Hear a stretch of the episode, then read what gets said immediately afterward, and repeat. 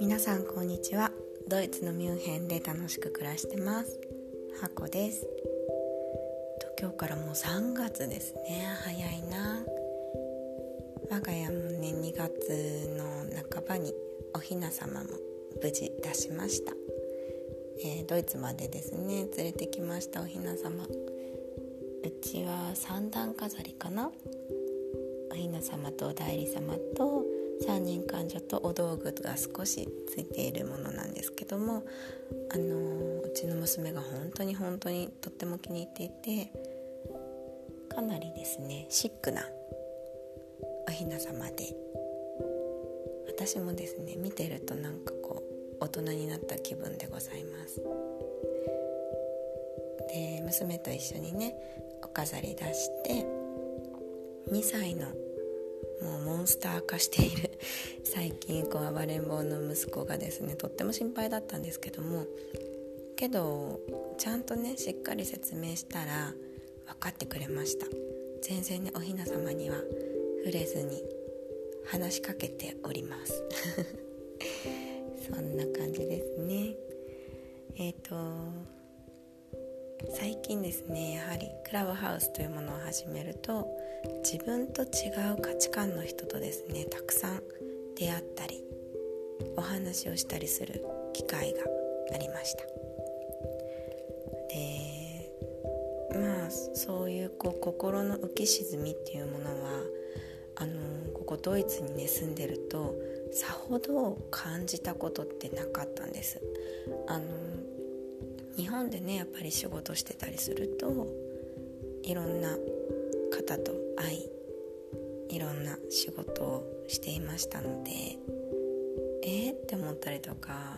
こう悲しくなったりとかもやもやっとすること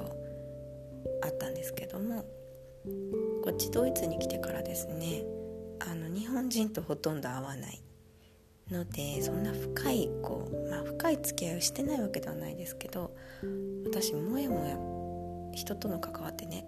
ってもやもやしたことってあんまりなかったんですが、やっぱりいいですね。もやもやするものを与えてくれる人っていうのは、そこで考える機会を与えてくれるので、なんだか人生のことを深く考えるようになりますね。具体的なことを申し上げますと、私子どもの味方プロジェクトに参加してます。で、またこの子どもの味方プロジェクトとはまた全然別のね塾の先生たちの集まっているお部屋に呼んでいただいていて、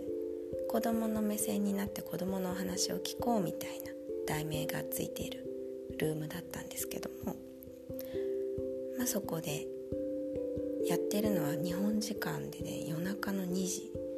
ぐらいになってたと思います。こっちだとそうさほど遅い時間じゃなかったんですよね。8時間遅れだから、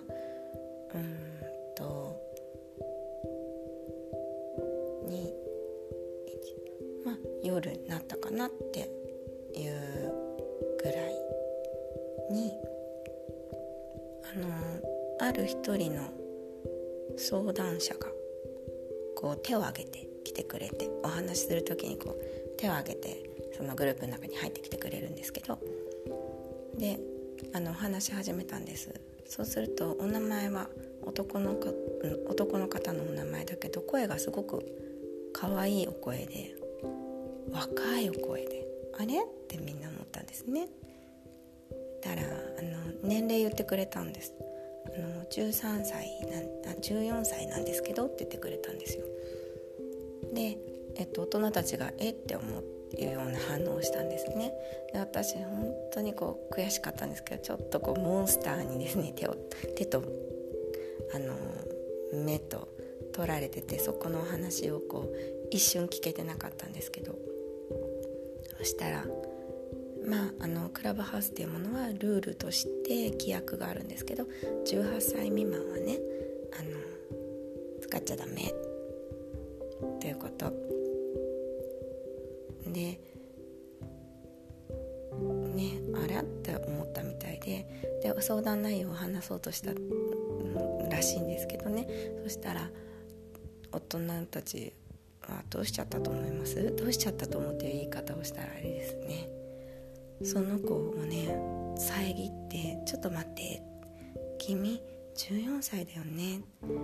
こは18歳以上はじゃないとダメなんだよ、君はルールを知ってる？みたいな感じで追い出しちゃったんですって。で、私追い出してあって思って、耳をなんだろうこの会話ってこう耳をパッとイヤホンの方に戻し、で瞬間的にその子をフォローして追いかけられるようなねことをしてたんですけど、なんかねその対応すっごいもやっとしましたし、違うよねって思ったんですよね。だって題名を見て多分入ってきてくれたんだと思う。子供の目線になって子供の声を聞こうって、だから聞いてくれる大人がいるんだって思って入ってきてくれたんだと思うんですね。でね、自分の年齢もね言ってくれたんですよ。それをね、その子の背景とか想像を巡らせて違う対応ができたんじゃないって思ったんです。私だったらまず話を聞くで、聞いた上でそうだったんだって一旦重要シーンのそこから、そういえばねって、一応聞くねって、このルールは知ってるって、年齢は言わない方がいいよって、年齢を言ってねって報告されるとバーンされちゃうよって、バーンっていうのはID 消されちゃうんですね。で、消されると紹介者も連帯責任で消されちゃうというルールがあるんですけども、そういう風にね教えてあげるのような姿勢を取った方が私だったら取りたいと思ったし、クラブハウスじゃなくてじゃあ違う手段でぜひぜひ話聞きたいからってやる、私だったらやる。なんかすごいもやっとしたんです。でそれがやってるのが子どもたちと関わってる塾の先生、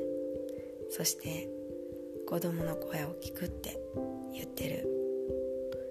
こととやってることが矛盾してる。私ね真面目っ子なので矛盾してたり二枚舌を使うのがとっても嫌いです。自分に嫌いなことをやってると本当に後悔するから、嫌いなことはやらないって、嫌なことは嫌だし、違うことは違うと小さい頃からね言ってきてましたので、本当にその対応とやってることはもやっとし、でまたそれについてその後ディスカスすることもなくこう流れていった。なかなかね考えさせられることがたくさんあるなと思いました。これからですね、子どもの味方プロジェクト少しずつかもしれませんが、2021年は結構大きなプロジェクトが動くので、ちょっと遠いドイツからですけどお手伝いさせていただければなと思います。ではまたこのラジオでお会いできること楽しみにしてます。ハコでした。チュース。